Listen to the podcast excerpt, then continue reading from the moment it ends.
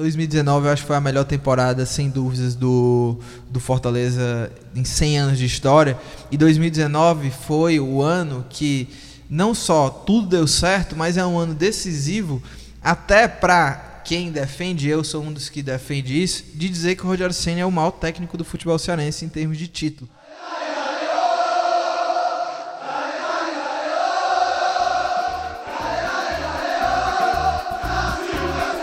Futecast, o podcast do torcedor cearense.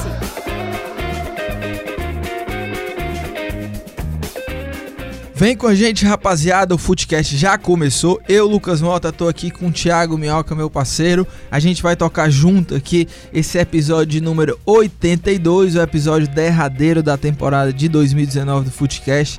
A gente volta em janeiro e Thiago Minhoca, programa hoje promete. É. Você é o dono do programa, tá? Você, não, não. você que preparou esse gente, roteiro, você preparou gente... todos os dados que a gente vai falar aqui. É Thiago Minhoca, é o nome da festa. Thiago Minhoca recebe aqui. Né? É isso aí, Lucas é isso aí. Mota e vários dados. Poderia... Eu queria uma vinheta só pra você. Não, poderia Thiago ser aquele. Não, não, não. Minhoca. Eu. É, mas poderia ter aquela musiquinha, né? Ai, ai, ai, ai, ai. Tá chegando Laueira, né? A Laueira. É, pois é. É verdade, é verdade. Mas enfim, a gente hoje vai abordar o que, Lucas Montes? Vamos abordar a temporada dos nossos dois principais clubes Valendo aqui do estado. Um milhão. Tiago Minhoca, nós vamos debater a temporada né, de Ceará e Fortaleza. A gente vai começar já por, pelo Fortaleza.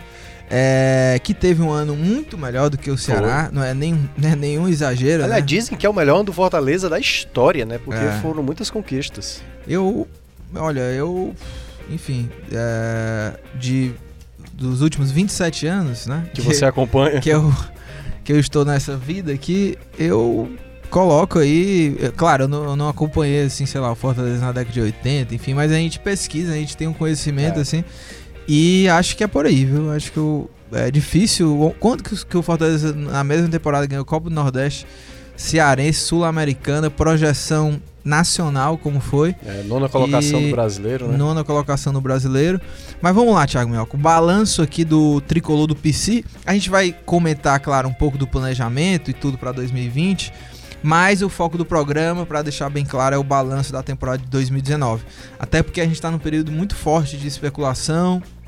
É, então, é, daqui a pouco, né? A gente não pode nem falar muito de planejamento, porque daqui a pouco vai ter um jogadores que vão, né, vão, vão chegar. A gente tá gravando esse episódio na sexta-feira, que dia é hoje? 13, né? Dia 13, Dia sexta 13. E é, numa especulação muito forte, que o Rogério Ceni já disse sim e tudo mais, mas ainda não é oficial. Então, vamos. Disse é, sim pra quem, Lucas? disse sim pro Atlético Paranaense. É, porque aí o torcedor É, é. do, do Fortaleza aqui, digamos, vai que ele não decidiu, né?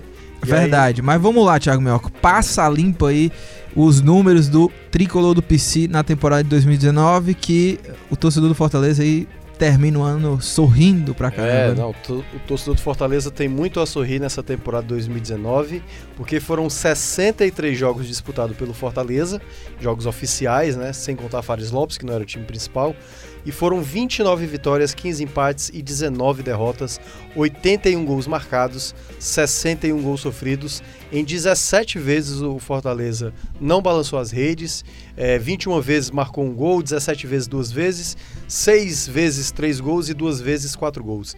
23 dos jogos, né, praticamente aí um terço dos jogos, o Fortaleza não foi vazado. Em 26 vezes tomou um gol, 9 vezes tomou dois, em 3 vezes tomou 3 e duas vezes tomou 4 gols. Uma lá do Palmeiras na estreia e a outra foi exatamente contra o Atlético Paranaense na, na eliminação ali, na derrubada do Zé Ricardo. A estreia do Fortaleza na temporada foi um 3 a 1 fora de casa contra o Náutico pela Copa do Nordeste e o último jogo também foi uma vitória em casa contra a equipe do Bahia. No Campeonato Cearense, o Fortaleza teve muitas dificuldades, eh, teve alguns tropeços lá na fase, na segunda fase, né? Tanto Ceará e Fortaleza entraram na segunda fase. Eh, teve três vitórias, três empates e duas derrotas. Quase é eliminado, né? Ga- Ganhava por 2 a 0 do Floresta. O Floresta fez um gol e se faz o gol de empate, que teve uma boa chance no finalzinho, poderia ter eliminado o Fortaleza das semifinais do Campeonato Cearense. Chega a semifinal, 2 1 a 0 contra o Guarani de Sobral e na final contra o Ceará vence o primeiro jogo. Ele foi com a desvantagem do placar, venceu por 2 a 0 poderia perder por um gol de diferença no jogo da volta e aí acabou vencendo por um gol de diferença. Na Copa do Nordeste, ficou no grupo mais fácil, né? Mas enfrentando o grupo mais difícil, que tinha Bahia, tinha Ceará. E aí, na Copa do Nordeste, terminou na primeira colocação com três vitórias, quatro empates e só uma derrota, que foi a derrota para o Botafogo na segunda rodada fora de casa. Nas quartas de final, venceu Vitória por 4 a 0 Na semifinal, venceu por 1 a 0 o Santa Cruz, quando o Romarinho surgiu naquele, naquela vitória contra o Santa Cruz. E na final, dois jogos, venceu a ida em Fortaleza por 1 a 0 e a volta por 1 a 0. Na Copa do Brasil pegou o Atlético Paranaense, primeiro jogo aqui no Castelão por 0 a 0 e depois derrota nos minutos finais com o gol do Marco Ruben lá na Arena da Baixada. E na Série A largou tomando uma senhora goleada do Palmeiras por 4 a 0 e se não fosse Felipe Alves poderia ter sido mais. Voltou é, largou na, no Z4, né? Voltou a entrar no Z4 e foi a última vez que entrou no Z4 na oitava rodada e desde então ficou variando ali entre a 12 e a 15 colocação. Na 35 rodada, ele foi décimo colocado e da 36 37 e 38 né? Essas três rodadas finais, permaneceu na nona colocação, foi o décimo melhor mandante, o décimo segundo melhor visitante e conseguiu uma proeza de ficar 11 jogos seguidos marcando gols. Olha, Thiago Mioca, o programa, ele poderia terminar aqui o bloco do Fortaleza, viu? Você tá de parabéns, viu, Thiago? Você fez um raio-x, Você viu, você viu que é Raio-x. A Mari, se ela quiser colocar na edição palmas, timbalada, batucada lá timbalada. pra... É, pra tum-dum. Valeu, Thiago Minhoca. É isso, viu? Araqueta. Thiago Minhoca fazendo um raio-x muito, muito bom. E olha, Thiago Minhoca, eu acho que eu, eu fui um pouco duvidoso aqui, na minha opinião, né? É, sobre essa temporada do Fortaleza. Olha, eu vou, eu vou ser claro logo, eu vou deixar minha, minha posição firme. Eu acho que foi sim a melhor. Depois que você falou aí, me refrescou né, a memória. É, mas a 2019 eu acho que foi a melhor temporada, sem dúvidas, do, do Fortaleza em 100 anos de história. E 2019 foi o ano que não só tudo deu certo, mas é um ano decisivo até para quem defende, eu sou um dos que defende isso, de dizer que o Rogério Senna é o maior técnico do futebol cearense em termos de título. Porque é, o Rogério Senna cravou de vez né, o nome na história do futebol cearense, na história do Fortaleza. Foi campeão cearense, campeão da Copa do Nordeste. É, e isso passando o carro, né? É, teve um, um, início né, com um pouco de dificuldade, mas isso tentando acertar o time, depois que o time engrenou, não parou mais. E fez uma grande campanha no, no, Campeonato Brasileiro. Mais uma vez o Fortaleza com o Rogério Ceni, que teve uma pequena saída ali pro Cruzeiro, mostrou jogo de cintura, sabe? Soube se reinventar no meio da temporada, no início que, que foi difícil, quando tava tentando acertar o time, a defesa. Teve alguns problemas aí que, que o Fortaleza conseguiu superar. E o Rogério Ceni tem muito mérito nisso. Esse trabalho muito próximo do Marcelo Paes, mérito também demais. O planejamento do Fortaleza mais uma vez se mostrou muito ajustado. É, isso em 2018 já tinha, já tinha acontecido, né? Porque o Fortaleza é, passou por problemas ali ao longo da temporada e conseguiu se reinventar, conseguiu é, continuar uma equipe competitiva. Né? Série B venceu e, e nessa temporada também aconteceram algumas coisas nesse sentido. E conseguiu, né? Conseguiu se manter na Série A, conseguiu. A reta final do Fortaleza foi sensacional. É, o Rogério Ceni sabendo aproveitar, ele conhece muito o elenco, né? Ou seja, é, tá muito na, na, na conta do, do Rogério Senna esse trabalho de 2019, tá muito na conta da, da diretoria, o Marcelo Paes, claro, os jogadores também, mas antes dos jogadores, todo esse planejamento, né? Porque é. É, quando ninguém tinha tantas expectativas assim, quem imaginava, por exemplo, que o Felipe Alves seria um grande goleiro da temporada, assim, ainda mais com o Boeck já né, no time. É, trouxe o Juninho, né, pinçou o Juninho ali do mal rival no meio da temporada. É, o Romarinho, por exemplo, que foi um investimento que demorou, mas surtiu efeito e ele terminou assim. É, a gente viu o verdadeiro Romarinho, né? Porque o Romarinho, quando começou a jogar bola ali, a gente é reinvenção do Romarinho, reinvenção do Romarinho, sim. mas a gente não sabia até o potencial real né, do Romarinho, que foi esse da reta final no brasileiro que o Romarinho deslanchou. Então eu acho que o Fortaleza não tem muito que a gente falar assim, a não ser elogiar, porque realmente foi uma temporada memorável e repito, foi a melhor temporada do Fortaleza na história, nos 100 anos de história, e o Rogério Senna é assim o maior técnico da, da história do futebol cearense, do Fortaleza, e ele é um divisor de águas na história do clube, né? Ele chegou e juntos, né? É bom lembrar isso, juntos, Fortaleza e Rogério Ceni foram galgando espaço, subindo degraus. E o Fortaleza está aí, né? E, e além disso, né? Tem que falar do marketing, né? Todo, É. todo todos os departamentos do Fortaleza, porque Fortaleza foi crescendo, o time foi crescendo, o técnico veio um técnico vencedor, o Marcelo Paes e os outros departamentos foram acompanhando essa evolução, porque a gente vê o Fortaleza evoluindo em termos de resultado, mas vê também um trabalho muito, muito, muito bom extra-campo, porque a gente vê hoje o Fortaleza numa projeção nacional, né? É. E aí um ponto a destacar que também cabe é uma menção, uma menção não, na verdade, um aplauso, né? A torcida realmente é, terminou também como a melhor, a segunda maior em presença de público da Série A.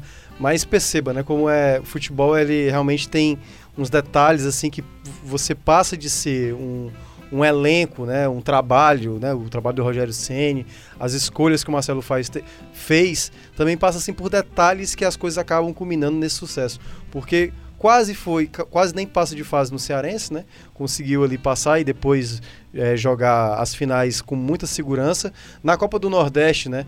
eh, pegou um grupo teoricamente mais, mais fácil, né? Porque tinham adversários mais difíceis no outro grupo, né? Que todo mundo enfrentou.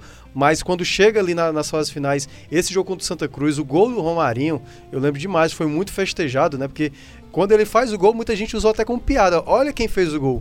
Exatamente o Romarinho. Antes cara- mesmo de entrar, né? Olha Antes- quem vai entrar. É, exatamente. Então havia toda uma desconfiança. Então as coisas foram dando certo.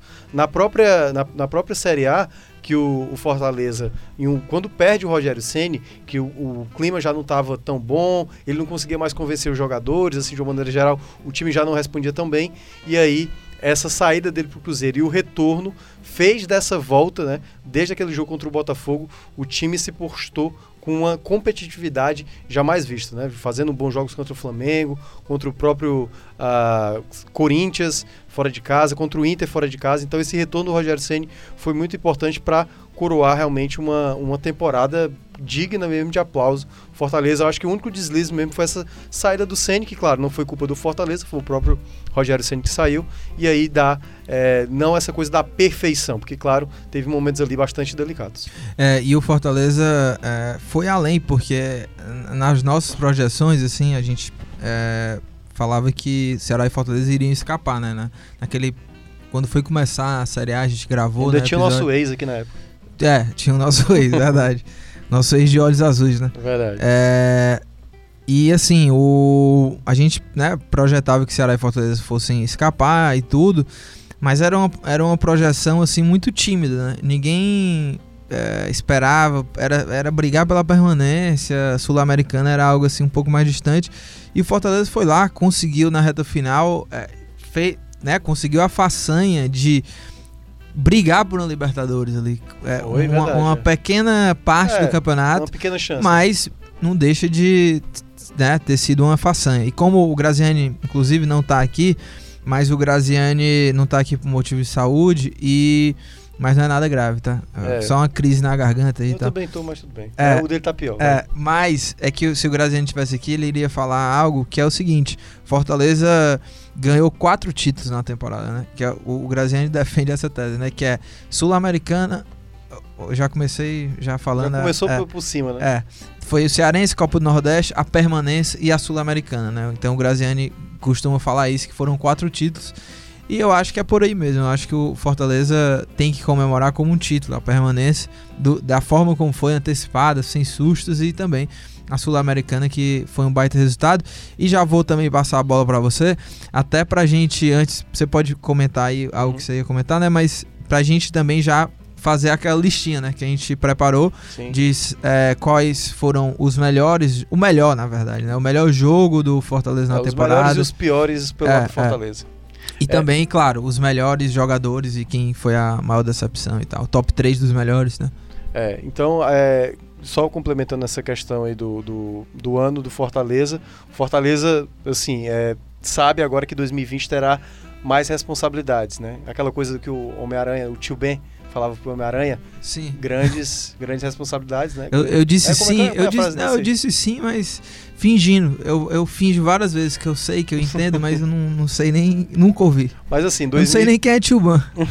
Tio Ben, cara. Tio, tio Ben. Tio Ben, é, realmente nem, nem você. E é porque eu sou fã do Homem-Aranha. É, no, no filme lá ele fala grande, grande responsa grandes poderes, grandes responsabilidades. Então Fortaleza para 2020 terá uma temporada que o torcedor do Fortaleza tem que ter ainda o pé no chão, né? Não tá nada, não é pra, pra já começar a pensar, vamos para Libertadores, vamos para o Mundial. É uma, é uma coisa de cada vez. Fortaleza fez realmente um bom primeiro ano de Série A depois do tempo que ficou fora. E aí, nesse aspecto, o Fortaleza vai ter que se estabelecer, né? Não saberemos, possivelmente sem o Rogério Ceni E quem será esse novo, possivelmente esse novo comandante aí, para guiar essas novas escolhas para 2020, que não será fácil. Rogério Ceni não teve dificuldade nesses dois, é, não teve facilidade nesses dois anos, teve oscilações. Quem é, for bastante consciente vai lembrar que o Rogério Ceni ficou ameaçado algumas vezes de sair, mas o Marcelo Paes bancou e vamos ver como é que vai ser o 2020. Agora a gente vai listar aqui uma quantidade de jogos, né, de melhores e piores. Primeiramente vou começar pelo melhor jogo do Fortaleza na temporada. Eu vou listar aqui alguns jogos e eu e o Lucas Mota vamos chegar num consenso. Claro, você pode sugerir aí a sua, o seu palpite de qual foi o melhor jogo do Fortaleza na temporada. E as opções são, os indicados são ao Oscar. Fortaleza 4 a 0 no Vitória, um show do Fortaleza nas quartas de final da Copa do Nordeste. Fortaleza 2 a 0 no primeiro jogo da final do Campeonato Cearense, reverteu uma vantagem que era do Ceará e aliás até abriu mais do que uma vantagem, né? Poderia até perder por um gol de diferença no segundo jogo da final. Também tem a primeira vitória do Fortaleza contra o Atlético Paranaense, que era um, um jogo bastante difícil. Foi o jogo da segunda rodada da Série A. Atlético Mineiro 2, Fortaleza 2, naquele jogo que o Juninho faz um gol contra. Fortaleza vai buscar o empate, tem os pênaltis e o Felipe Alves pega os dois pênaltis. Santos 3, Fortaleza 3. Esse é o único jogo que não tem o Rogério Ceni, porque foi aquele jogo que já era com o Zé Ricardo o Fortaleza foi massacrado no primeiro tempo, tomou um 3 a 0 e na volta consegue o 3 a 3 com participação mais uma vez do Tinga. E outros dois jogos, Fortaleza 1 a 0 no Botafogo, foi a volta do Rogério Ceni e eu vi ali no Castelão realmente um time abraçado com seu técnico um jogo espetacular do Fortaleza, segundo o Rogério Ceni, um jogo muito importante na retomada dele. E o último, Fortaleza 2 a 1 no Santos, que era o segundo colocado, e o Fortaleza enfrentando praticamente um Santos quase todo completo, com algumas exceções, no caso o Marinho era uma delas. Fortaleza venceu por 2 a 1 e garantiu a permanência na Série A após esse jogo. O que é que você acha, Lucas, aí da, das suas opções? Olha, é, teve bons jogos, né? Oh, não, só lembrando, a gente vai, para definir, a gente vai olhar a performance o, a relevância do jogo e o que isso representou ao longo da temporada. É, eu o, o clássico e o, o clássico o Fortaleza venceu e o jogo da volta do Ceni que foi contra o Botafogo. Botafogo. É, eu fiquei com vontade de voltar nesses, né? Mas pela relevância assim do jogo e assim esses dois jogos foram importantes até no sentido de é, alavancada do time, né? O jogo contra o clássico e o Rogério até citou isso em coletiva, né? Disse que é, foi assim um ponto crucial ali depois daquele jogo o, o Fortaleza. Não, mas só lembrar. Ah, você tá colocando o último clássico. Eu não coloquei isso na lista. Não, é, mas, mas eu, você tá colocando. Eu, eu colocando o último clássico que foi a vitória do Fortaleza é, é. por 1 a 0 teve esse jogo do Botafogo também, que foi o início da retomada do Senna, mas eu vou ficar com o jogo da vitória do Fortaleza sobre o Santos, que foi um jogo que não foi fácil. Ah, enfim, já pelo adversário, qualidade do adversário, condição do adversário na tabela e também pela importância, né? Porque com essa vitória o Fortaleza conseguiu cravar essa situação na Série Então eu vou ficar com esse jogo do Santos aí. É, Juntando eu... a obra inteira sim, assim, sim. com ele. É, eu acho que teve realmente Fortaleza, teve alguns que foi mais desempenho. Por exemplo, eu não coloquei nenhum jogo da final da Copa do Nordeste, né? Porque os dois jogos foram não foram tão vistosos assim. Fortaleza não tem, não foi avassalador. Mas esse jogo contra o Santos, eu vou concordar com você. Talvez tenha sido o jogo mais relevante da temporada para Fortaleza, porque era um Fortaleza já numa sequência muito boa, com ritmo, com confiança e pegava. Eu acho que quando a gente fez, eu, você e Fernando Graziani aqui, a lista né, do quantos pontos o Fortaleza faria nas seis rodadas finais, a gente citou que o do Santos era uma derrota praticamente todos nós três consideramos como derrota. E o Fortaleza venceu um jogo que foi muito difícil o Santos muito em cima, em muitos momentos poderia ter aberto o placar, mas esse jogo foi, foi realmente assim aquele jogo que o torcedor do Fortaleza teve orgulho. Ele viu o time enfrentar uma equipe muito bem armada pelo Sampaoli, né, o tre treinador do Santos, e vencer realmente de uma maneira bastante convincente. Então, eu coloco também esse jogo, mas fazendo a menção do jogo contra o Botafogo, a volta do Ceni foi bem lembrada, né?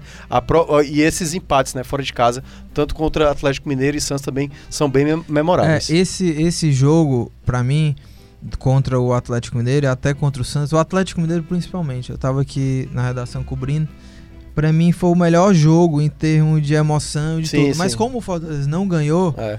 eu coloquei essa vitória contra o Santos e aí teve a questão na, da permanência. E na, e na prática ela não teve mim, muito significado pro campeonato ah, naquele momento. Ah, exatamente. Momento. Mas assim, em termos de jogo, loucura, é, de é. para mim foi assim um dos melhores jogos do campeonato. Verdade. Porque eu nunca vi isso, não lembro de ter visto isso em um jogo assim onde é, tantas reviravoltas, o Felipe Alves defendendo pênalti, dois pênaltis, é, né? volta, mandando um. voltar e é. defendendo de novo. Mas enfim, Agora, vamos fazer o top 3? Não, vamos começar com a. Não, tem o pior a... jogo ainda. Ah, é, tem verdade, pior jogo. verdade, pior jogo. Vai. É, nem tudo, nem tudo são maravilhas. Verdade, verdade. Fortaleza teve como pior jogo. Eu vou, eu vou tirar um aqui que eu acho que realmente é, é. Fortaleza, esse aqui eu vou colocar. Horizonte 1, Fortaleza 0. Esse jogo deixou Fortaleza numa situação de muito risco de nem passar de fase, da fase de grupos do Campeonato Cearense. Depois teve a goleada tomada pelo Palmeiras por 4x0 e foi 4x0 porque o Felipe Alves pegou muito. Era para ser bem mais de 4. Fortaleza realmente levou um passeio. Outro jogo que o Fortaleza também deixou a desejar na temporada, a derrota para o Internacional, o Internacional com o time reserva, praticamente só o goleiro titular estava jogando na, naquele jogo. A derrota para o Fluminense também muito pesada, porque era um concorrente direto. O Fluminense com Oswaldo Oliveira muito mal. E aí eu lembro até que o Tinga saiu reclamando muito após o término do jogo. Outros dois jogos que o Fortaleza também não foi tão bem. A derrota para o Atlético Paranaense por 4 a 1 né, a goleada que culminou na demissão do Zé Ricardo, e um 2 a 2 contra o Atlético Mineiro, que o Fortaleza poderia já ter tranquilizado a sua situação para a permanência, né, se tivesse vencido, e acabou vencia por 2 a 0 deixou escapar ali um jogo que o Fortaleza realmente caiu demais e chamou o Atlético para empatar aquele jogo aqui no Castelão. O que, é, que você acha? Eu, eu vou ficar. É, eu vou ficar. Porque esse jogo do Atlético aí. É, foi um jogo que o Fortaleza ainda lutou e tudo. É, não, também eu, eu, eu acho que eu vou, eu, vou, eu vou ficar com. Porque esse jogo contra o Horizonte, por mais que tenha sido no começo da temporada e tudo mais, mas foi um jogo muito decepcionante. O, e, e, foi um, um, momento onde até o Fortaleza estava meio oscilando, assim. Foi, o Fortaleza teve várias chances, o Horizonte fez o gol já no finalzinho, foi aquele gol do castigo, sabe? Sim, assim? sim. É. E, e, o Fortaleza estava indo muito mal, assim, inclusive na Copa do Nordeste no começo demorou, assim, para engrenar, demorou. sabe? Tinha uns empates e tudo. Então eu, eu vou ficar com esse jogo do Horizonte aí pela fragilidade do adversário e pela o perigo, né? Porque se, imagina se Fortaleza é, realmente tivesse ficado de fora, né? E, e, a história seria outra, talvez, né? Tá. É, eu, eu, eu entendo. Não sei se. A gente não precisa entrar em consenso, não. Cada um não, escolhe não o seu, precisa. né? Eu vou ficar com Fortaleza 0, Fluminense 1. Esse jogo o Fluminense fez de tudo para perder, mas fez de tudo. Os jogadores do Fluminense eram totalmente contrários ao Oswaldo de Oliveira, que estava muito mal ali no começo do Fluminense. O Fortaleza, sem precisar fazer força, ele venceria aquele jogo. Mas ele foi tão incompetente em não aproveitar as chances e ainda permitir que o Fluminense ainda vencesse aquele jogo, que aquele jogo ali, se o Fortaleza tivesse tido uma sequência ruim ao longo do campeonato, esse jogo seria determinante para o rebaixamento, porque foi inadmissível o Fortaleza perder aquele jogo. Lembrou muito do, contra o Inter, mas esse do Fluminense, o Inter até era um pouco mais organizado. O Fluminense não, o Fluminense era uma bagunça, era um time que pedia para perder e o Fortaleza foi muito incapaz e somou realmente ali nenhum ponto contra um concorrente direto pela permanência da Série A. É, e, e assim, Lembrando que eu poderia até ter voltado também no jogo do Palmeiras. Do Palmeiras também. foi um massacre. Mas é que foi um massacre. Estreia, mas é que né? a estreia, o Palmeiras estava voando, voando ali. Jogou muito mesmo. É. Mas enfim, vamos lá pro top 3. É, agora cada um vai escolher três jogadores, né? Não, primeiro é a decepção, né? Ah, é, vamos começar a, a grande decepção. decepção da temporada. Você tem um em mente já? Cara, eu tenho um. Eu acho que a maior decepção, assim, dos jogadores, né? Até porque eu acho que extra-campo não teve muita decepção, assim. Mas eu acho que foi o Madison, cara. O Madison foi realmente Eu assim. não lembrava do Madison. Cara, mais. pois é, mas teve isso, né? Eu acho que foi uma perda de tempo Caramba. do Fortaleza. Foi uma coisa que a torcida Não, abraçou, Thiago cara. Que período, né? O, o- aquele começo de ano do É. Fortaleza, assim, tava meio nebuloso mesmo. É. Mas, mas acabou que deu tudo certo. Mas Madison, né? É, eu acho que o Madison foi, assim, talvez a coisa mais errada que o Fortaleza fez no ano de 2019, assim. Contratar o Madison, achar que o Madison seria a solução. Teve um clima muito péssimo entre ele e o Rogério Ceni, ele dando indiretas, assim, nas redes sociais. Até quando foi pro CSA, ele mandou umas indiretas, mas também foi mal lá. Então o Fortaleza é, fica como exemplo, né? De não apostar, mais uma vez, como um cara como o Madison, que ali comprometeu demais Não, a temporada. Eu queria muito saber, assim, quem foi que pincelou o, o Madison. E fico curioso se o Senna aprovou, né? Porque ele tem que aprovar. É, ele né? deve ter aprovado, né? Mas realmente, o Madison. Talvez ele tenha pensado algo ali Cearense, Copa do Nordeste apenas, não sei. Mas é, eu não tenho como votar em outra pessoa como, a não ser o Madison. Eu acho que o Madison, ele tem que estar entre os 10. eh, as 10 maiores decepções de, de 2019 do futebol E nacional. lembrando, Porque o Madison, ele veio a passeio aqui pra Fortaleza. E no CSA também, amigo. É, a gente pode até pensar, né, Lucas, que é o seguinte: decepção tem a ver também um pouco com a expectativa. Não que a gente tivesse expectativa em cima do Madison, mas quando a a gente, gente já viu- previa até o pior. É, a né? gente previa a questão física dele e tudo mais. Mas como na temporada talvez não tenha tido um jogador que tenha chegado com muita pompa e, tipo, tenha decepcionado, o Chiesa não esperava que fosse, sabe, é, dar É, e show o e tal. Rendeu E o Chiesa no final até ah, acabou comparado ajudando, apesar de Madison. não fazer gols e tudo mais. Mas se a gente for olhar em termos, quem criou um pouco mais de expectativa, que nem foi tanto assim, no caso o Madison, e aí, e aí realmente se tornou a decepção foi o Madison, assim. Eu acho que eu não lembro de outro nome.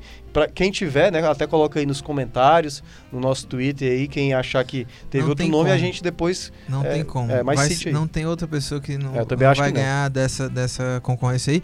E assim, é a grande decepção. A gente não tá dizendo que o jogador é ruim nem nada disso. Mas é, É. que foi a grande decepção. Naquele momento ele até chegou com uma certa expectativa e tudo. Mas a gente já previu o pior, né? A gente já Sim. falava, eu, eu lembro que até lá no Futebol do Povo eu falei que foi assim a grande bola fora do Fortaleza nesse planejamento. Se foi um erro desde o início do pensamento de quem pensou pra contratar É. o Mágico. Mas vamos lá, o top 3, Top né? 3, quer começar? Vamos lá, top 3 pra mim é Felipe Alves, primeiro. O primeiro, o primeiro, tá é, lá, o primeiro, o melhor Medalha de ouro, medalha da de ouro. Felipe Alves. Medalha de prata, eu vou de Juninho e medalha de bronze, eu vou de Romarinho. E olha, só uma Não, coisa. justifique, é, justifique. é, o Felipe Alves, eu acho que não tem muito o que justificar. Jogou demais durante toda a temporada e tudo. O Juninho chegou no meio do ano e pra mim, ele. Sem o Juninho, o Fortaleza era, era um outro time. Se não tivesse o Juninho, eu acho que no, no time do Fortaleza, é, as coisas não iam fluir como fluíam. E é até. é- é- é- a Série A tem um peso muito grande, É. né? Não tem como. Porque o- os É porque grandes a gente- protagonistas do é. primeiro semestre foram o Edinho, o próprio Oswaldo, até o Júnior Santos numa parte Sim, ali, o né? Júnior Santos foi muito Santos? relevante. Mas é que a Série A pesa muito. Então, o, o Romarinho, por exemplo, pra mim ele, ele fez uma temporada melhor do que o Edinho e do que o Oswaldo. É, Mesmo o Edinho e o Oswaldo sendo os protagonistas de títulos, né? Da, sim, da, na temporada. da- ali do começo da temporada. Mas como a gente falou, permanência sul-americana são os títulos aí É. pro, pro Fortaleza, da maneira como, como se desenhou. Então, esse é o meu trio. Felipe Alves, Juninho e o Romarinho.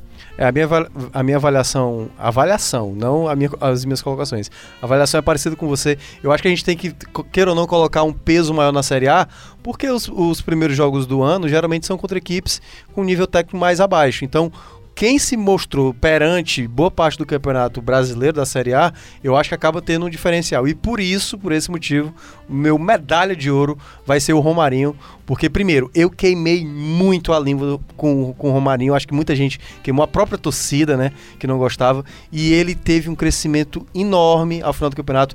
É, tava sendo um jogador importante até nos momentos que o Zé Ricardo, por exemplo, não conseguia encontrar um time. Então ele foi o cara que jogou pela direita, jogou pela esquerda, jogou pelo meio. Ele participa do gol que talvez tenha sido o gol mais importante do Fortaleza na temporada, que foi aquele passe pro Oswaldo ali no Clássico Rei, ali no último Clássico Rei da temporada. Então ele foi muito grande nos momentos mais difíceis do Fortaleza. Então acredito que o Romarinho, para mim, é uma medalha de ouro. Claro, você pode fazer a sua. Medalha de prata vai pro Felipe Alves, que foi um goleiro muito bom. Teve alguns vacilos? Teve. O jogo do Atlético Mineiro dele foi pavoroso. Ele fez uma partida horrível. Houve até um momento que muita gente até questionou se o Boeck não poderia ser titular, mas foi realmente um, um goleiro com muita regularidade. E claro, a torcida quer que ele fique, né? A, até agora a gravação, nada confirmado ainda, mas tem tudo aí para ele fazer história com Fortaleza, já tendo um goleiro, né? barrando principalmente o principal ídolo como o Boeck. E minha terceira opção, não vou colocar o Juninho, apesar de ter é, visto ele jogar muito bem a Série A, vou colocar o Oswaldo, que eu achei ele tanto bem no primeiro semestre e na reta final. No melhor momento do Fortaleza na Série A, o Oswaldo apareceu dando assistência, fazendo gols e para mim ele vai ser o medalha de bronze do Fortaleza.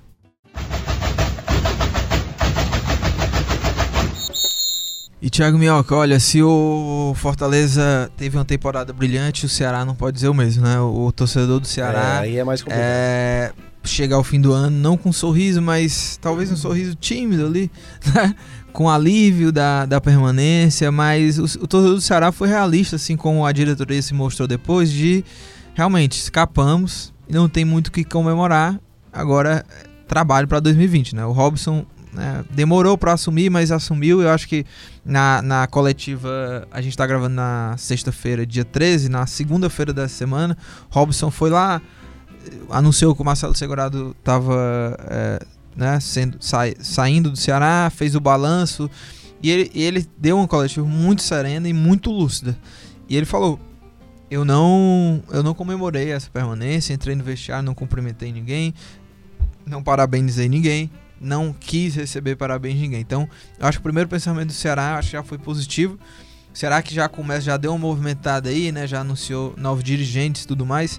Mas é como eu falei, né? O programa de encerramento da temporada do Footcast é um balanço. E isso que a gente vai analisar com mais, mais é, profundidade. Então, o Ceará começou com uma expectativa muito boa da temporada. Eu é, quando fechou o primeiro semestre, eu vi o Ceará e até mesmo na Série A, mas principalmente no, no primeiro semestre, para mim o Ceará tinha mais opções e tinha um elenco superior ao do Fortaleza, mas é, o resultado dentro de campo nunca foi, nunca, nunca correspondeu à expectativa, expectativa, porque eu acho que até na Série A o Ceará tinha um bom elenco. O Ceará não é que porque diferente daquela daquele começo do Ceará, quando o Ceará é, as peças não eram tão boas assim, tiveram que chegar alguns nomes. Eu acho que o Ceará, em boa parte, já no começo já tinha um bom, já tinha um bom elenco para a Série A. É, e eu acho que o grande problema é realmente que o time não correspondeu dentro de campo, não teve uma filosofia de treinador. Quatro treinadores passaram pelo Ceará, ninguém conseguiu implementar um trabalho sólido. Então, são vários, várias problemáticas né, durante esse ano. E é um ano muito decepcionante, é. principalmente pela expectativa criada. Segundo ano de Série A, investimento maior, é, boas peças no elenco. Né? O Ceará é, começou o ano com essa expectativa. Né? O Ceará estava um degrau acima do Fortaleza. Mas realmente, dentro de campo, deu tudo errado. É. E inclusive a gente vai falar desse jogo né, lá que foi o começo do fim, foi aquele jogo é. lá contra o Náutico, né? Mas é. enfim, temporada decepcionante do Ceará. Então vamos lá, vamos pro resumão aqui do Ceará na temporada de 2019. Ceará teve 63 jogos, asterisco, por que asterisco?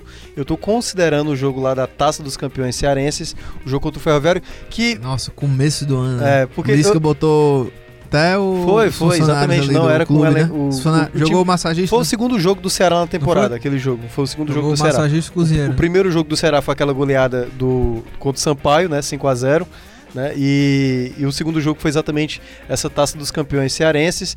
É, lembrando que é um jogo sim oficial, apesar de ter mais três substituições, é um jogo oficial, mas eu nas minhas contagens está sendo considerada essa. Foram 21 vitórias é, 18 empates e 24 derrotas, 76 gols marcados, 62 gols sofridos. Em 23 jogos, o Ceará não balançou as redes, realmente uma boa quantidade. Em 20 deles marcou um gol, em 12 marcou dois gols, em 3 vezes marcou 3, 3 vezes marcou 4, uma vez marcou 5 e uma vez marcou 6, que foi naquela goleada sobre o Ferroviário com o show de Bueno, né? Era o Bueno fazendo, Bueno. fazendo chover. Quando ainda era chamado né, de buenômeno, né?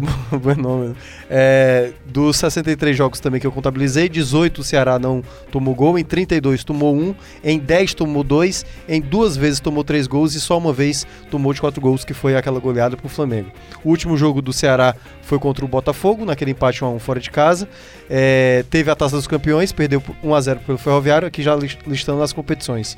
É, o Campeonato Cearense foi invicto na primeira fase, na fase de grupos, terminou como primeiro colocado. Na semifinal, no jogo de ida que estávamos lá no Domingão, eu e Lucas Mota, é, perdia por 2 a 0 o Ceará buscou o empate, na volta ganhou por 3 a 0 Na final, já com o Lisca bastante ameaçado, perdeu o jogo de ida, a vantagem que tinha sobre o Fortaleza por 2 a 0 precisava vencer por dois gols de diferença, mas acabou perdendo por 1 a 0 no jogo da volta. Na Copa do Nordeste, também foi o primeiro no grupo mais complicado da Copa do Nordeste, o grupo B, ficando à frente do Bahia, que nem passou de fase.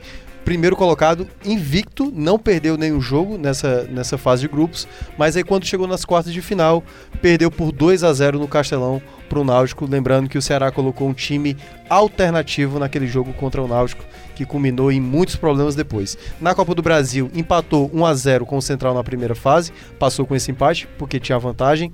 Contra o Foz na segunda fase, empatou em 0 a 0 e foi para os pênaltis e foi lá que o Fernando Henrique, né, fez a festa lá dizendo que ia pegar e pegou de fato vários pênaltis. Na terceira fase, perde em casa para o Corinthians por 3 a 1 e depois até consegue fazer 1 a 0 contra o Corinthians jogando lá na Arena Corinthians, mas foi eliminado. Na Série A, largou como líder, né, goleando a equipe do CSA, caiu para quinto colocado na, na segunda rodada, voltou a ter uma boa colocação na sexta rodada, que foi uma nona colocação, e na décima quarta, quando venceu a Chapecoense, era o melhor momento do Ceará, talvez até na temporada, era um momento que estava tudo é, fluindo, né, o Enderson muito bem, só que aí não se preocuparam, veio 10 derrotas seguidas, ficou aí é, realmente um bom momento sem ganhar. Teve a troca do treinador, o Anderson saiu, veio o Adilson, ficou aí sete, os sete jogos finais da Série A sem ganhar e foi a única equipe da Série A a tomar gol em todos os jogos como visitante.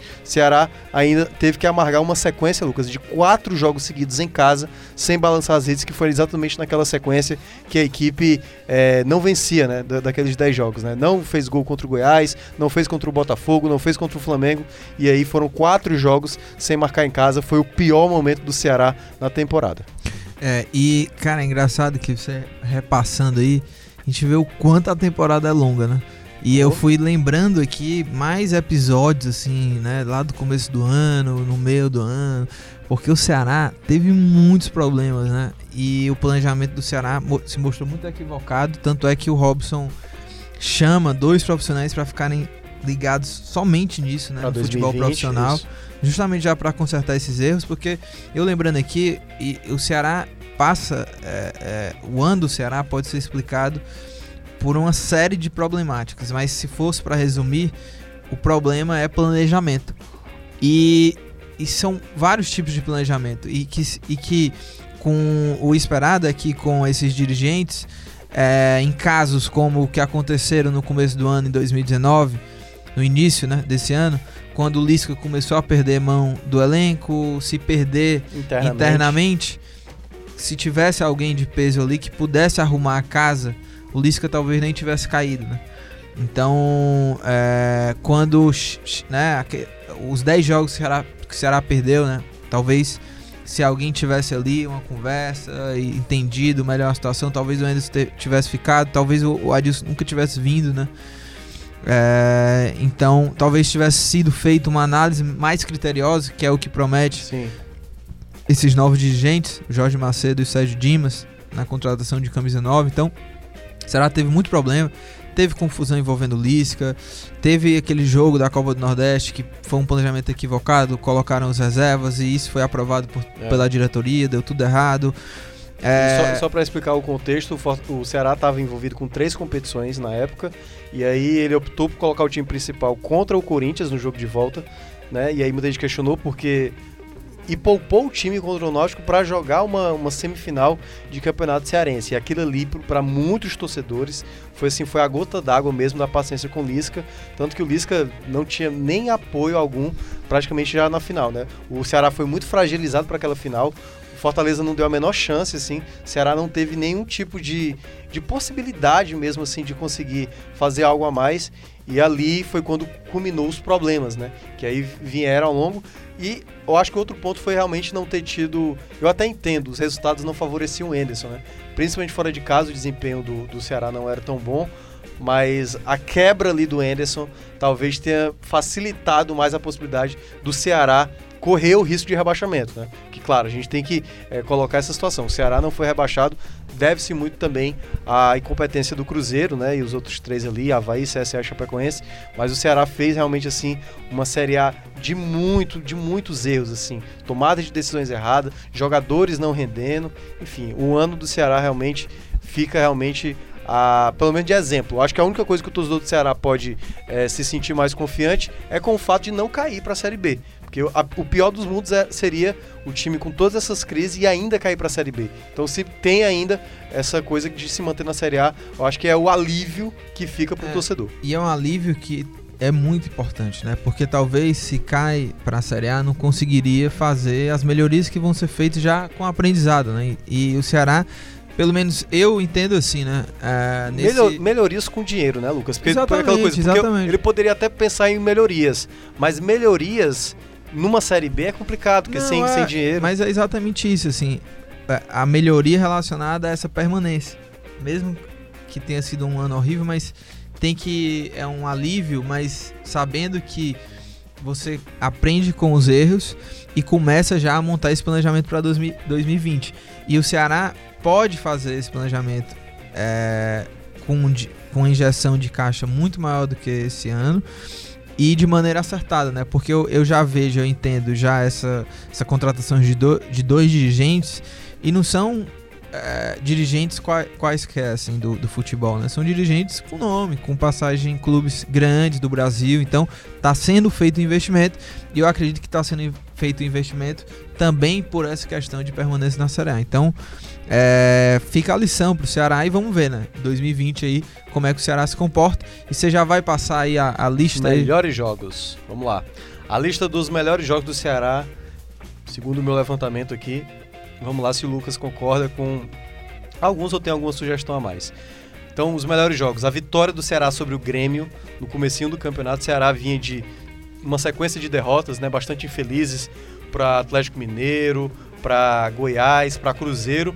E aí aquela vitória contra o Grêmio, né? O Galhardo já tinha estreado. O Galhardo dá um passo de calcanhar lindo pro Ricardinho e depois ele faz a jogada que toma o segundo gol e era um Grêmio principal. Jogou Everton, que até fez exatamente o gol de desconto do Grêmio. Não era o Grêmio misto ou reserva que, por exemplo, o Fortaleza enfrentou. Então, Ceará tem esse jogo como um dos, das opções. Ceará 2 a 0 no Palmeiras, foi o jogo que quebrou a invencibilidade do Palmeiras, que começava uma crise e esse jogo do Ceará aumentou mais a crise do Palmeiras. Ceará 2 a 1 no Fortaleza, foi o primeiro clássico da Série A. Né? O Ceará foi bem superior, tomou um gol totalmente de um pênalti inexistente que a arbitragem inventou.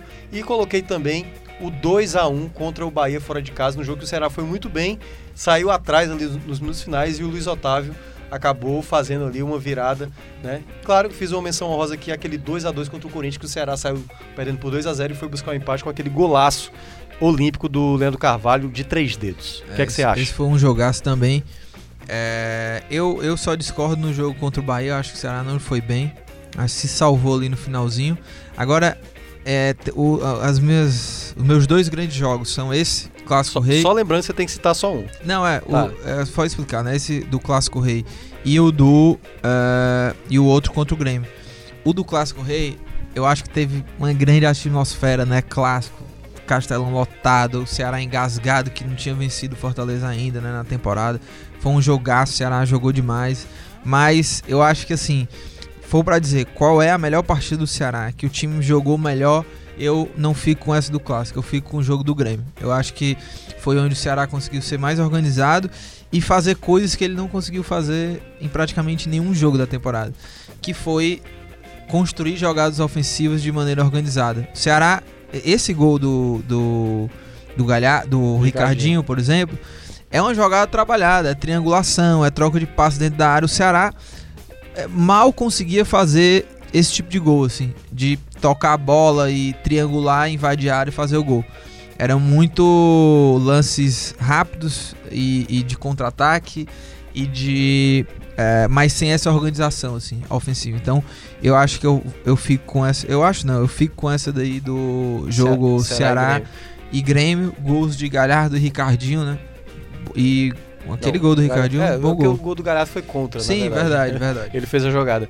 Mas Verdade. e- esse jogo eu lembro que a gente assistiu junto, né? A gente estava aqui na redação e eu acho que o único porém desse jogo foi porque o Richard atuou no primeiro tempo. Ah, ele estava é muito verdade. seguro e a gente conversava muito sobre Aham. isso, que ele estava passando muita insegurança. Foi o jogo que eles contundiu? Foi, se contundiu e aí o Diogo assumiu ali o segundo tempo e depois assumiu a titularidade que o Richard ficou aí é, lesionado a temporada inteira.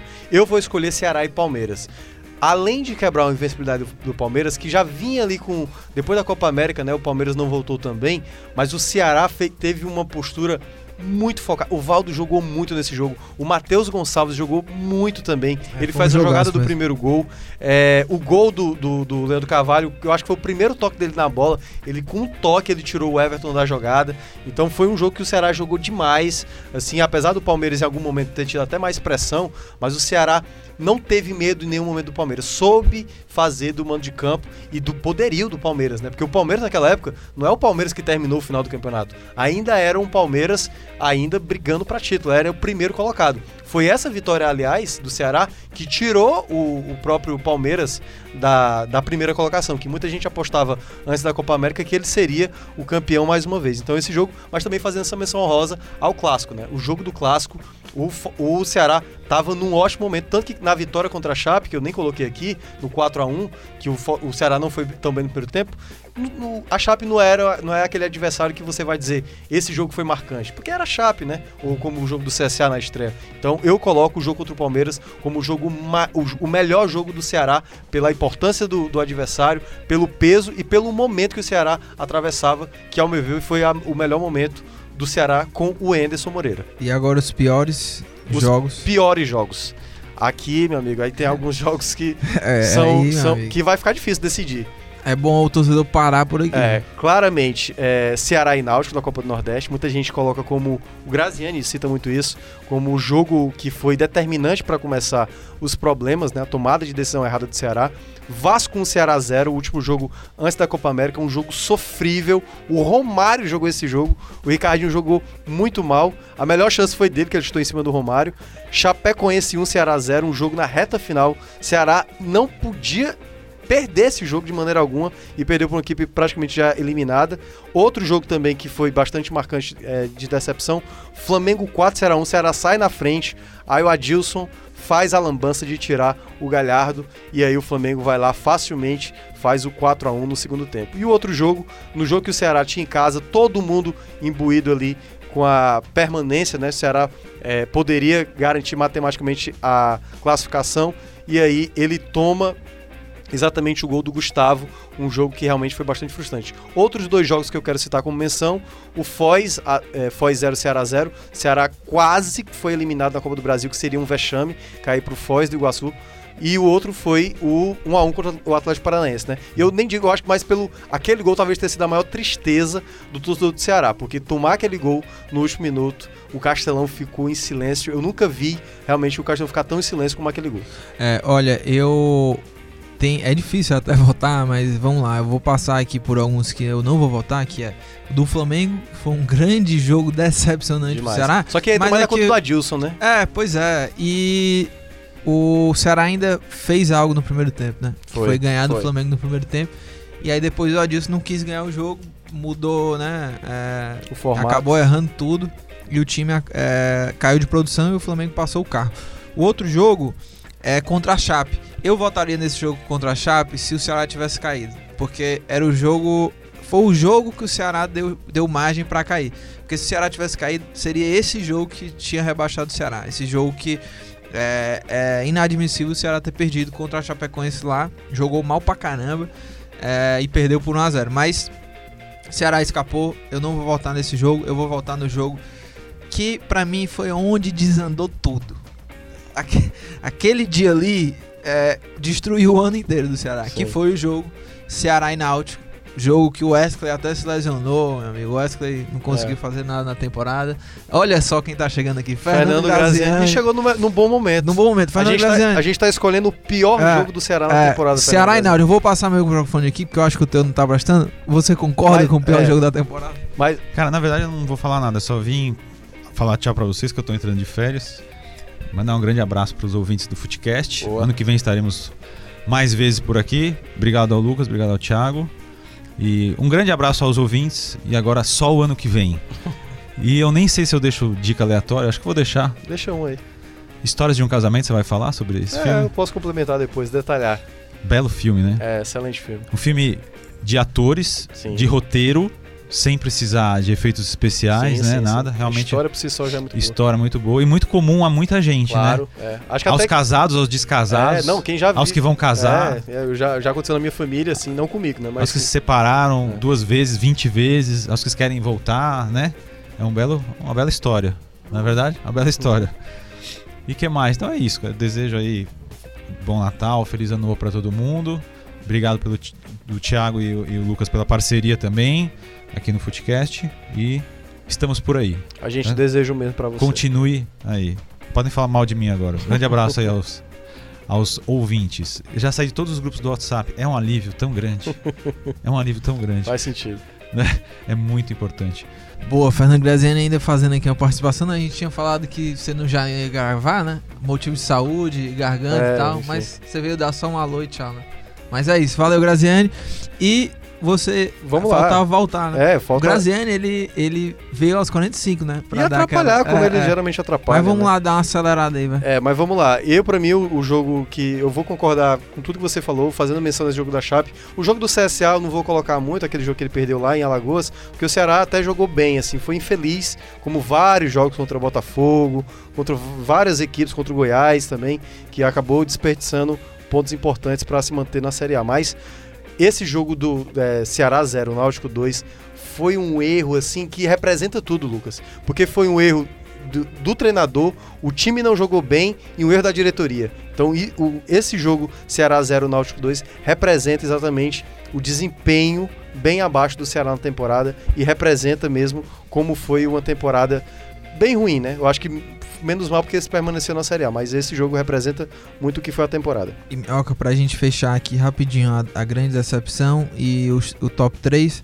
A grande decepção pra mim, eu não preciso nem me Acho que vai ser igual muito, é o Wesley. Wesley. Wesley, o maior investimento do futebol cearense, ele não fez nada. E, e tudo que ele tentou foi uma coisa assim lamentável de se ver. O torcedor do Ceará lembra bem o que é que aconteceu com o Wesley nessa temporada e não vai esquecer. Vamos ver o que é que vai acontecer pra ele em 2020. Agora meu top 3. É, Luiz Otávio, não tem como. Medalha de ouro. Medalha de ouro. Na medalha de prata, vou ficar com. Difícil, hein, a medalha de Pô, prata. cara, tem o fácil. Não, é, tem, mas é porque. O artilheiro é, do time. É, pois é, eu vou, eu vou Não, colocar não o pô. Thiago Galhardo como medalha de prata. E. Medalha de bronze o Diogo Silva, goleiro. É, o- as minhas duas primeiras vai bater muito com a sua. Luiz Otávio é, é, realmente está marcado na história do Ceará. Eu não lembro de nenhum zagueiro jogar tanto como o Luiz Otávio já jogou com a camisa do Ceará, pelo menos da, época que eu acompanho. O outro vai ser o Galhardo, que foi muito importante ali na, naquela, naquele número de pontos. E a minha terceira menção, eu, eu gostei do Diogo, apesar dos últimos jogos ele não ter ido tão bem, mas eu vou colocar o Fabinho. Eu vou colocar o Fabinho porque o Fabinho primeiro teve que substituir um cara que era enorme no Ceará, que era o Richardson. E apesar dele, é, no jogo contra o Corinthians ele jogou muito mal, por exemplo, eu acho que foi a pior partida dele com a camisa do Ceará, mas no geral eu acho que o Fabinho, ele, ele, ele em muitos momentos, ele soube ser esse equilíbrio pro Ceará, porque ele era um cara que jogou de ponta direito com a Dilson, por exemplo, era um cara que dava opção, um cara que marcava bem, e foi um setor que o Ceará teve dificuldade, encontrar volantes, Ricardinho teve seu momento de baixa, seu bom momento, Pedro Ken eh, voltou a aparecer com a Dilson, mas se a gente for olhar assim, o Fabinho foi bem com todos os treinadores, né? No começo com o Lisca ele nem era opção, mas depois que ele assumiu a titularidade, foi um jogador muito regular. Valdo também cabe uma menção. Fez jogos também monstruosos, mas em alguns jogos também deixou a desejar. chegando ao fim do programa, dicas aleatórias, né, Thiago Mioca? Pra gente fechar o programa, é, eu já vou mandar minha dica, que eu tô fascinado. Eu, eu, olha, eu vou dizer de novo, eu estou fascinado. Se as pessoas que gostam de futebol, gostam de literatura, por favor, leiam é, Sócrates e Casa Grande, uma história de amor. Meu amigo, tem noção não, esse livro, ele tá no meu coração, cara. E você sabe que eu, Sócrates e Casa Grande, os caras são sensacionais em termos de o que eles fizeram no futebol e revolucionaram o futebol em termos de ser jogadores ligados a, a questões políticas, questões sociais. Enfim, é uma história muito legal, né? Assim, vai a fundo na história do Sócrates, jogador, né? O Casa Grande também, que é comentarista hoje. Sócrates já faleceu.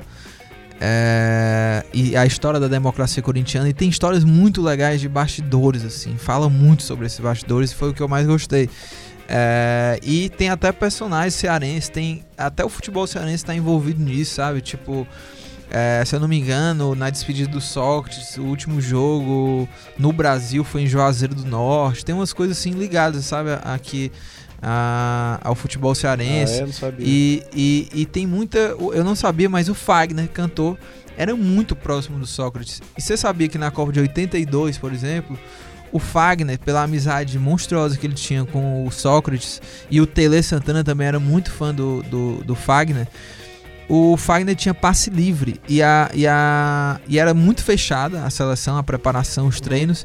E tem uma história que o Fagner vai de táxi, era, era na Espanha, né? A, a, eu acho que eles estavam em Barcelona e tal, num castelo, sei lá. O Fagner vai de táxi lá e o taxista, não, eu não vou não. A gente vai perder só tempo, tá tudo barrado lá. E, e o Fagner, vamos sim. Eu tenho passe livre, o Sócrates, Tele Santana. E ele não foi só recebido, tinha passe livre, como o Fagner treinou, Thiago Minhoca. O Fagner treinou com o time, a seleção brasileira. Você sabia disso? Ele treinou. Eu não sabia. E outra, ele aí saiu, ele foi sair de campo, acabou o treino, todos os repórteres vieram falar com o Fagner. Tipo, quem é esse novo jogador aí e tal? E o Fagner é músico, né? Mas parece que o Fagner era bom de bola. Enfim, tem inúmeras. Tem, é sério. É, não, eu tô falando. Não, tá bom, tudo bem. Eu e, e tem inúmeras histórias, enfim, muito boas. E, cara, você sabe que eu sou um cara sensível, né? O que eu tenho de maluco, eu, eu sou sensível. Você tem muita sensibilidade. E, e, e, tem uma parte do livro que fala sobre os filhos, né? E o, e o Sócrates e o Casa Grande, em alguns momentos, né? O Sócrates teve muito problema com álcool, né? É, e o Casa Grande com drogas. Então tem alguns conflitos com os filhos. E tem uma história do Casa Grande com o filho, até ele, o, o autor do livro relembra o depoimento do filho do Casa Grande mais novo, Simon, que inclusive teve, quem quiser pode ver no YouTube, que o Casa Grande participa depois de superar uma, uma internação e tal, se livrar um pouco mais das drogas é, ele volta a comentar e ele é convidado lá no Faustão e, e vai para aquele arquivo confidencial. E aí todos Ô, os filhos louco, dão meu. depoimentos e o Simon dá lá. E tem esse depoimento no, no livro, eu chorei, porque é muito forte. Eu sou pai, tenho um filho de dois anos e aquilo me emocionou bastante. E depois eu fui ver o vídeo. Meu amigo, aí o coração foi. Aí o coração. Ah, é, é muito aguento, emocionante, né? mas é muito emocionante. E essa é a minha dica aí. Sócrates e Casa Grande, uma história de amor sensacional. Dê a última dica do ano. Não, isso aí é aquelas. É, tem que ser as, as, as, histórias cativantes, né? A minha, a minha vai só para reforçar, porque eu tinha indicado na semana passada exatamente um filme que eu não tinha visto ainda, mas que era de um diretor, né? Um cineasta que eu, que eu gosto muito assim dos filmes dele, que é o Noah Baumbach, que ele fez o Francis Ha, que também tá lá na Netflix, quem quiser ver. Eu recomendo o Francis Ha também. E é curtinho, né, o Francis É, o Francis Ha é curtinho, acho que é por uma hora e vinte, uma hora e meia. E eu vou indicar, esse que o Graziani mencionou, História de um Casamento, que é aí um dos grandes filmes aí da, desse pré-Oscar aí, da temporada para 2020. É, esse eu vou chorar quando é, é, Não, esse é uma, é uma história que pode ter uma melancolia, assim, porque é sobre uma separação de um casal, então não tem nada alegre ali sendo contado, mas é mostrando exatamente, né, cada lado da, da, da, da história, né, dele e dela, mostrando, e eles têm uma criança, quem, como a criança vai ficar, como é que vai ser essa adaptação. E ele é um filme que a, a tentativa assim é, é, ser um pouco realista, mas é mais para mostrar o ponto de vista mesmo de cada um, como cada um lida com essa separação, com essa coisa que havia um amor entre os dois, mas como esse rompimento é, é complicado, entendeu? Principalmente envolvendo uma criança no meio. Então, é, eu recomendo demais História de um Casamento, que realmente é um filme que tem duas atuações muito boas, Carla Johansson e o Adam Drive também muito bem, e com algumas participações importantes, incluindo a Laura Dern, que ela tá muito bem no papel de advogada da Scarlett Johansson. Muito bom. Boa, Thiago Minhoca. É, o Graziani até já agradeceu, né? Foi mais um ano muito legal do Footcast, temporada de 2019. A gente vai dar uma pausa agora, é o último programa do ano, a gente volta em janeiro. Possivelmente na semana do dia, dia 6 de janeiro é uma, é uma segunda-feira, é quando volta o futebol do povo. Possivelmente a gente É quando deve, eu volto das férias. Você vai continuar aqui, mas eu. Possivelmente a gente deve estar fazendo esse episódio aí nessa semana do dia 6, quem sabe já sai no dia 6 de janeiro. Lembrando também, é, vou até reforçar o convite pro pessoal ouvir o novo é, podcast de futebol, que é o Futebol Não É Só, que é o Gabriel Lopes, o Vitor Hugo, o Gerson Barbosa, a galera tá falando muito sobre futebol internacional e sempre puxam assuntos locais. Quem gosta de futebol internacional, é uma dica boa aí pra ficar acompanhando aí nas férias, enfim, durante esse período e, e desde já, né, na verdade, porque é um, é um- eles estão fazendo um trabalho muito legal. É isso, agradecer todo mundo que da família Footcast, agradecer o Thiago Minhoca, que tá sempre aqui com a É gente, isso, cara. é, Tamo aqui. é do Footcast membrão total. Graziane, maluco, como sempre. E é isso, né? Rumo a 2020. Vamos lá, rumo a rumo 2020. a Tóquio, rumo a Tóquio. Rumo a 2020 e muitas alegrias pra todos aí no, no fim de ano e É, um bom E 2020. claro, né, pelo, pô, vamos lá deixar um recado pra gente fechar aqui. Não bebam tanto, né? Vamos voltar todo mundo com saúde. Não, bebam moderadamente. é, né? moderadamente, enfim. Não é passem mal. Coma pouco no Natal. Não né? misturem, É, não misturem. não misturem vinho com cerveja ou aquela outra Ah, bebida lembro beach, demais né? dessa época. Demais. Enfim, mas é isso. Valeu a todo mundo. Agradecer a nossa equipe, áudio, sonoplastia e edição Mariana Vieira, estratégia digital João Vitor Duma. E o roteiro hoje fica a a cargo desse rapaz aqui, Thiago Minhoca, fera demais. E é isso, rumo a 2020, hein, meus amigos? Promete. Até mais.